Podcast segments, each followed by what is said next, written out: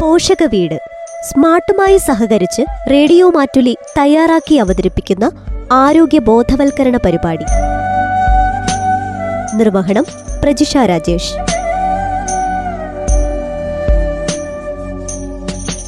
നമസ്കാരം എല്ലാ പ്രിയ ശ്രോതാക്കൾക്കും പോഷക വീടിന്റെ പുതിയൊരധ്യായത്തിലേക്ക് സ്വാഗതം. പോഷക വീടിന്റെ അധ്യായങ്ങളിലൂടെ മുലയൂട്ടലിന്റെ പ്രാധാന്യത്തെക്കുറിച്ച് ശ്രോതാക്കൾ മനസ്സിലാക്കി വരികയായിരുന്നല്ലോ. അമ്മയ്ക്ക് കുഞ്ഞിന് നൽകാൻ കഴിയുന്ന ഏറ്റവും വിലപിടിപ്പുള്ള സമ്മാനമാണ് മുലപ്പാൽ. മുലയൂട്ടൽ ആദ്യമായി തുടങ്ങുന്ന അമ്മയ്ക്ക് ആശങ്കയും സംശയങ്ങളും സാധാരണമാണ്. കുഞ്ഞ് ജനിച്ച് എത്രയും പെട്ടെന്ന് തന്നെ മുലപ്പാൽ നൽകേണ്ടതാണ്. മുലപ്പാൽ കൊടുക്കുന്നതിന് മുൻപ് മറ്റു പദാർത്ഥങ്ങൾ അതായത് തേൻ വെള്ളം എന്നിവയൊന്നും നൽകാൻ പാടില്ല. ആദ്യ മാസങ്ങളിൽ രണ്ടു മൂന്ന് മണിക്കൂർ ഇടവിട്ട് മുലപ്പാൽ നൽകണം. മുലപ്പാൽ നൽകുമ്പോൾ ഒരു സ്ഥലത്തിൽ നിന്നും പത്ത് പതിനഞ്ച് മിനിറ്റ് പാൽ കുടിപ്പിച്ചതിനു ശേഷം അടുത്ത സ്ഥലത്തിൽ നിന്നും പാൽ നൽകാം. പാലിനോടൊപ്പം അല്പം വായുവും വിഴുങ്ങുന്നതിനാൽ വയറു വീർക്കുന്നതും ഛർദിലും തടയാനായി പാൽ നൽകിയതിനു ശേഷം പത്ത് മുതൽ ഇരുപത് മിനിറ്റ് വരെ കുഞ്ഞിനെ തോളിൽ കിടത്തി തട്ടിക്കൊടുക്കണം. ആദ്യത്തെ ഒന്നു രണ്ട് ദിവസം പാലിന്റെ അളവ് കുറവായിരിക്കും. പ്രത്യേകിച്ച് അസുഖങ്ങളോ ഭാരക്കുറവോ ഒന്നുമില്ലാത്ത കുട്ടിക്ക് ഇത്ര പാൽ തന്നെ മതിയാകും. ആദ്യ ദിവസങ്ങളിൽ കിട്ടുന്ന ഈ പാൽ പോഷക സമ്പുഷ്ടമാണെന്ന് മാത്രമല്ല കുഞ്ഞിന്റെ പ്രതിരോധ ശക്തി കൂട്ടുകയും ചെയ്യും. മുലയൂട്ടലിനുള്ള തയ്യാറെടുപ്പുകൾ പ്രസവത്തിനു മുമ്പ് തന്നെ തുടങ്ങേണ്ടതാണ്. ഗർഭിണിയായിരിക്കുമ്പോൾ തന്നെ സ്ഥലങ്ങളുടെ പരിശോധന നടത്തേണ്ടതും മുലക്കണ്ണ് ഉൾവലിഞ്ഞിരിക്കുന്നത് പോലുള്ള പ്രശ്നങ്ങളുണ്ടെങ്കിൽ അതിന് പരിഹാരം തേടുകയും ചെയ്യണം. പോഷക വീടിന്റെ ഇന്നത്തെ അധ്യായത്തിലൂടെ മുലയൂട്ടുന്ന അമ്മമാർ അറിഞ്ഞിരിക്കേണ്ട കാര്യങ്ങളെക്കുറിച്ചും മുലയൂട്ടുമ്പോൾ നേരിടേണ്ടി വരുന്ന പ്രശ്നങ്ങളെക്കുറിച്ചും അതിനുള്ള പരിഹാരങ്ങളെക്കുറിച്ചും ശിശുരോഗ വിദഗ്ധ നീതു ജോൺ സംസാരിക്കുന്നത് കേൾക്കാം.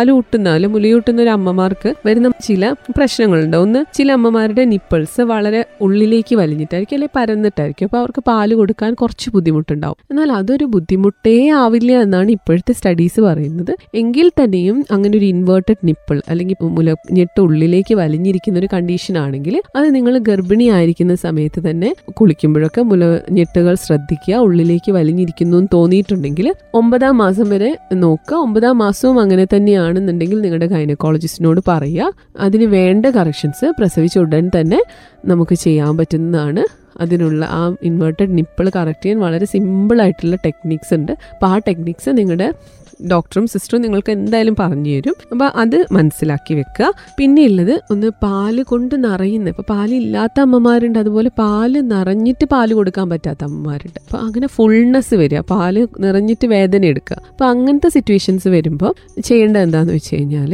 ഒരു വാം വാട്ടറിൽ അല്ലെങ്കിൽ നല്ല ചൂടുവെള്ളത്തിൽ തോർത്ത് മുക്കി ആ തോർത്ത് കൊണ്ട് മെല്ലെ മുലയുടെ മേലെ അമർത്തി പാൽ പിരിഞ്ഞു കളയുക. പാൽ പിരിഞ്ഞു കളഞ്ഞതിന് ശേഷം മാത്രം കുഞ്ഞിന് പാൽ കൊടുക്കുക. അപ്പോൾ കുഞ്ഞിന് ആ ഒരു ഇറിറ്റേഷനും കരച്ചിലും ഒന്നും ഉണ്ടാവില്ല. അതുപോലെ കുഞ്ഞിന് വളരെ ഈസി ആയിട്ട് പാൽ കുടിക്കാൻ സാധിക്കുകയും ചെയ്യും. പിന്നെ മറ്റൊരു കോംപ്ലിക്കേഷൻ എന്ന് പറയുന്നത് മുലഞ്ഞെട്ട് മുറിഞ്ഞു പോവുക. അല്ലെങ്കിൽ അവിടെ മുലഞ്ഞെട്ടിന്റെ അവിടെ വേദനിക്കുക. ആ കോംപ്ലിക്കേഷൻ ഉണ്ടാവാനുള്ള പ്രധാന വില്ലൻ. അതും നമ്മൾ വരുത്തി വെക്കുന്ന ഒരു വിനയാണെന്ന് തന്നെ പറയണം. കാരണം നമ്മൾക്ക് ആർക്കും കുട്ടിയെ ശരിയായ രീതിയിൽ പിടിക്കാൻ അറിയില്ല. അമ്മയ്ക്കും അറിയില്ല ഒരുപാട് പ്രസവിച്ചു കുട്ടികളെ വളർത്തി എന്ന് പറയുന്ന അമ്മമാർക്കും അറിയില്ല എന്നുള്ളതാണ് സത്യം. അപ്പം എങ്ങനെയാണ് ഒരു കുഞ്ഞിനെ പ്രോപ്പർലി പിടിക്കേണ്ടത്? പാൽ കൊടുക്കുമ്പോൾ എങ്ങനെയാണ് പിടിക്കേണ്ടത്? മുലഞ്ഞിട്ട് മാത്രം കുഞ്ഞിന്റെ വായിലേക്ക് വെച്ച് കൊടുത്തു കഴിഞ്ഞാലാണ് ഈ ക്രാക്ഡ് നിപ്പിൾസ് അധികവും വരുന്നത്. അപ്പം മുലഞ്ഞിട്ട് മാത്രമല്ല അതിന് ചുറ്റുമുള്ള കറുത്ത ഭാഗവും കുഞ്ഞിന്റെ വായുടെ അകത്തേക്ക് പോകണം ശരിയായ രീതിയിലാണ് കുഞ്ഞിനെ പിടിക്കുന്നതെങ്കിൽ കുഞ്ഞിന്റെ തല അമ്മയുടെ എൽബോ അല്ലെങ്കിൽ കൈമുട്ടിന്റെ അടുത്തായിരിക്കും കുഞ്ഞിന്റെ തല വരുന്നത്. കുഞ്ഞിനെ ഒരു കൈ കൊണ്ട് തന്നെ അമ്മയ്ക്ക് പിടിക്കാൻ പറ്റും. കുഞ്ഞിന്റെ വായ പാലും ശരിയായ രീതിയിലാണ് കുഞ്ഞു അമ്മയുടെ ശരീരത്തെ മുലപ്പാൽ വലിച്ചു കുടിക്കുന്നതെങ്കിൽ താഴത്തെ ചുണ്ട് മലർന്നായിരിക്കും ഇരിക്കുന്നത്. അപ്പോൾ ഇതെങ്ങനെ എനിക്ക് റേഡിയോയിലൂടെ നിങ്ങൾക്ക് കാണിച്ചു തരാൻ പറ്റില്ല. അപ്പോൾ നിങ്ങൾ എന്താണ് ചെയ്യേണ്ടതെന്ന് വെച്ച് കഴിഞ്ഞാൽ നിങ്ങൾ ആശുപത്രി വിടുന്നതിന് മുമ്പ് സിസ്റ്ററോടോ ഡോക്ടറോടോ ചോദിച്ച് മനസ്സിലാക്കുക ഞാൻ പാൽ കൊടുക്കുന്ന വിധം ശരിയാണോ? ഇതിങ്ങനെ തന്നെയാണോ കൊടുക്കേണ്ടത്? എല്ലാ ഡോക്ടർമാർക്കും സിസ്റ്റർമാർക്കും അറിയുന്ന ഒരു കാര്യമാണ്. അവർ തിരക്കുകൊണ്ട് നിങ്ങളോട് പറഞ്ഞു തരാൻ വിട്ടുപോകുന്നതായിരിക്കും. അപ്പോൾ അത് ചോദിച്ച് മനസ്സിലാക്കുക എന്നുള്ളത് ഒരു കടമയായിട്ട് തന്നെ ഏറ്റെടുക്കുക. അങ്ങനെ കറക്റ്റായ രീതിയിൽ പാൽ കൊടുക്കുമ്പോൾ സോർ നിപ്പിൾസോ ക്രാക്ട് നിപ്പിൾസോ വരില്ല. ഇനി അങ്ങനെ വന്നാൽ തന്നെ അടുത്ത് തന്നെ ഡോക്ടറെ കാണിക്കുക. നിങ്ങൾ പാൽ കൊടുത്ത് കഴിയുമ്പം വരുന്ന അവസാനത്തെ പാലിലൊരു തുള്ളി ഈ ക്രാക്ഡ് നിപ്പിൾസിൽ അപ്ലൈ ചെയ്ത് കഴിഞ്ഞാൽ ഒരു പരിധി വരെ ആശ്വാസം കിട്ടുന്നു. അപ്പോൾ അതാണ് ഒരു പാൽ കൊടുക്കുന്ന സമയത്ത് വരുന്ന പ്രധാന കോംപ്ലിക്കേഷൻസ് അല്ലെങ്കിൽ പ്രധാന പ്രശ്നങ്ങൾ. പിന്നെ ഇനിയിപ്പോൾ എത്ര നേരം എത്ര ഇടവിട്ട് പാൽ കൊടുക്കണം? അമ്മമാർ കുഞ്ഞുങ്ങൾ കരയുന്നതിനനുസരിച്ച് തന്നെ പാൽ കൊടുത്തുകൊണ്ടേയിരിക്കും അരമണിക്കൂർ അരമണിക്കൂർ ഇടവിട്ട് ഇങ്ങനെ കൊടുത്തുകൊണ്ടിരിക്കും അപ്പോൾ കുഞ്ഞ് കരയുമ്പോൾ കുഞ്ഞിന് നമ്മളോട് കമ്മ്യൂണിക്കേറ്റ് ചെയ്യാൻ അല്ലെങ്കിൽ നമ്മളോട് ആശയവിനിമയം ചെയ്യാനുള്ള ഒരേ ഒരു മാർഗം എന്ന് പറയുന്നത് കരച്ചിലാണ്. അപ്പോൾ ആ കരച്ചിൽ എന്തിനാണ് എന്ന് വളരെ ശ്രദ്ധയോടെ കുഞ്ഞിനെ പരിചരിക്കുന്ന അമ്മമാർക്ക് ഏതൊരമ്മയ്ക്കും അങ്ങനെ അങ്ങനെ ഒരു കാറ്റഗറി ഓഫ് അമ്മമാരില്ല. കുഞ്ഞുണ്ടാവുന്ന ഏതൊരമ്മയ്ക്കും ഏകദേശം ഒരു മാസം കൊണ്ട് തന്നെ മനസ്സിലാക്കാൻ പറ്റുന്ന ഒരു കാര്യമാണ് കുഞ്ഞ് എന്തിനാണ് കരയുന്നത് എന്നുള്ളത്. അപ്പോൾ ചിലപ്പോൾ ഡയപ്പർ നനഞ്ഞിട്ടാവാം. അല്ലെങ്കിൽ കുഞ്ഞിന്റെ ചിലപ്പോൾ വിശന്നിട്ടാവാം അല്ലെങ്കിൽ എന്തെങ്കിലും ഇറിറ്റേഷൻ ഉള്ളതുകൊണ്ടാവാം. അപ്പോൾ അത് എന്തുകൊണ്ടാണെന്ന് നോക്കുക. ഒരു സമയം ഇരുപത് മിനിറ്റോളം പാൽ കുടിച്ചൊരു കുഞ്ഞിന് ഡിമാൻഡ് ഫീഡിംഗ് ആണ് നമ്മൾ പറയുന്നതെങ്കിലും കുഞ്ഞ് ആവശ്യപ്പെടുമ്പോൾ പാൽ കൊടുക്കുക എന്നുള്ള കുഞ്ഞ് പാൽ താ എന്ന് പറഞ്ഞാൽ നമ്മളോട് ആവശ്യപ്പെടില്ലല്ലോ. അപ്പോൾ നമ്മുടെ ഒരു ലോജിക്ക് അവിടെ പ്രയോഗിക്കുക. ഏകദേശം ഒന്നര മണിക്കൂറിനുള്ളിലാണ് കുഞ്ഞിന് അടുത്തൊരു വിശക്കുള്ളൂ. അപ്പം ഈ ഒന്നര മണിക്കൂറിൽ മുന്നേ ഇത് അരമണിക്കൂർ പതിനഞ്ച് മിനിറ്റ് പതിനഞ്ച് മിനിറ്റ് കൂടുമ്പോൾ കുറച്ച് കുറച്ച് പാൽ കുടിച്ചു കഴിഞ്ഞാലാണ് കുഞ്ഞിന്റെ വയറിന് ഇറിറ്റേഷനും വയറുവേദനയും രാത്രിയാവുമ്പോൾ ഭയങ്കര കരച്ചിലും ഇടക്കിടക്കിടക്കിടക്ക് മലം പോകലും മലം പോകുന്നിടത്ത് പൊട്ടുകയും അങ്ങനത്തെ കോംപ്ലിക്കേഷൻസ് ഒക്കെ വരുന്നത് ഈ നമ്മൾ ഫ്രീക്വന്റ് ആയിട്ട് കുട്ടിക്ക് പാൽ കൊടുക്കുമ്പോഴാണ്. അപ്പം ഫ്രീക്വന്റ് ആയിട്ട് അടുപ്പിച്ചടുപ്പിച്ച് പാൽ കൊടുക്കാനും പാടില്ല. ഒരുപാട് അകലം രണ്ട് മണിക്കൂറിന് മേലേക്ക് കുഞ്ഞിന് പാൽ കൊടുക്കാതിരിക്കാനും പാടില്ല. ഇനിയിപ്പോൾ രാത്രി സമയങ്ങളിൽ എന്ത് ചെയ്യും? കുഞ്ഞിന് കിടന്ന് പാൽ കൊടുക്കുക. അപ്പോൾ ഏറ്റവും നല്ലത് കുട്ടികൾക്ക് ഒരു കാരണവശാലും കിടന്ന് പാൽ കൊടുക്കരുത്. അപ്പോൾ കിടന്നൊരു ഗ്ലാസ് വെള്ളം കുടിക്കുമ്പോൾ നമുക്ക് എന്ത് സംഭവിക്കുന്നു എന്ന് ആലോചിക്കുക. അത് നമ്മുടെ ശ്വാസകോശത്തിൽ കയറാനുള്ള സാധ്യത വളരെ കൂടുതലാണ് അല്ലേ? അതിലും വീക്കാണ് നമ്മുടെ കുട്ടികൾ അപ്പോൾ നമ്മൾ കിടന്ന് പാൽ കൊടുക്കുമ്പോൾ രണ്ട് മൂന്ന് അപകടങ്ങളുണ്ട്. ഒന്ന് കുഞ്ഞിന്റെ ശ്വാസകോശത്തിലേക്ക് പാൽ കയറിപ്പോകാം അങ്ങനെ കയറിപ്പോയി കഴിഞ്ഞാൽ കുഞ്ഞിന് പെട്ടെന്ന് ശ്വാസമുട്ടൽ അനുഭവിക്കപ്പെടുകയും കുഞ്ഞ് മരണപ്പെടുകയും വരെ ചെയ്യാം.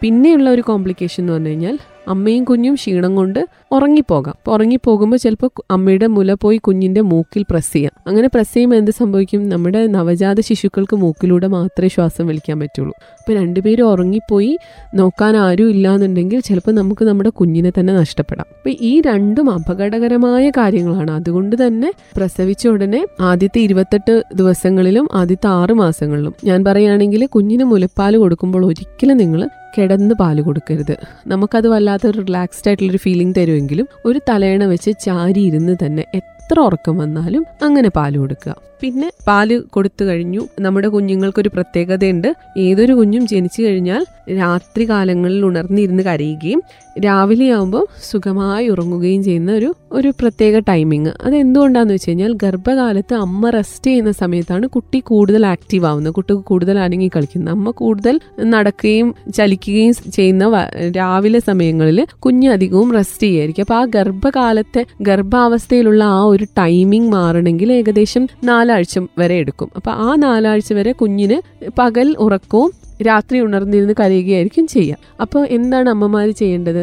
അമ്മമാരും അവരുടെ റെസ്റ്റിംഗ് സമയം അങ്ങനെയൊക്കെ കുഞ്ഞുറങ്ങുമ്പോൾ കഴിവതും റെസ്റ്റ് എടുക്കാൻ നോക്കുക. അപ്പം അമ്മ ഫുൾ ടൈം കിടന്ന് റെസ്റ്റ് എടുക്കണം എന്നുള്ളത് ഒരു തെറ്റായ ഒരു പ്രവണതയാണ്. അമ്മയ്ക്ക് ചെയ്യാൻ പറ്റുന്ന ചെറിയ ചെറിയ ജോലികളൊക്കെ ചെയ്യാം. ആക്റ്റീവായിട്ടിരിക്കുക നടക്കുക കിടന്ന് തന്നെ റെസ്റ്റ് എടുക്കാതിരിക്കുക. കുഞ്ഞുറങ്ങുന്ന സമയത്ത് ഉറങ്ങുക.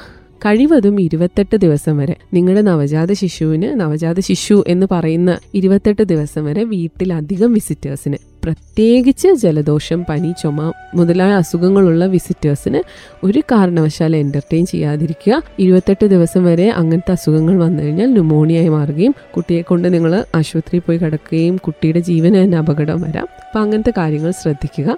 നന്ദി.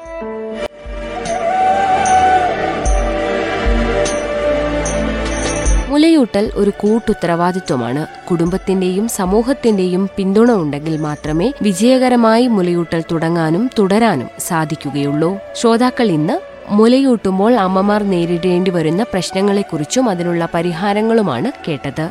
വിവരങ്ങൾ പങ്കുവച്ചത് ശിശുരോഗ വിദഗ്ധ നീതു ജോൺ. പോഷക പോഷകവീടിന്റെ ഇന്നത്തെ അധ്യായം ഇവിടെ പൂർണമാകുന്നു. നന്ദി നമസ്കാരം.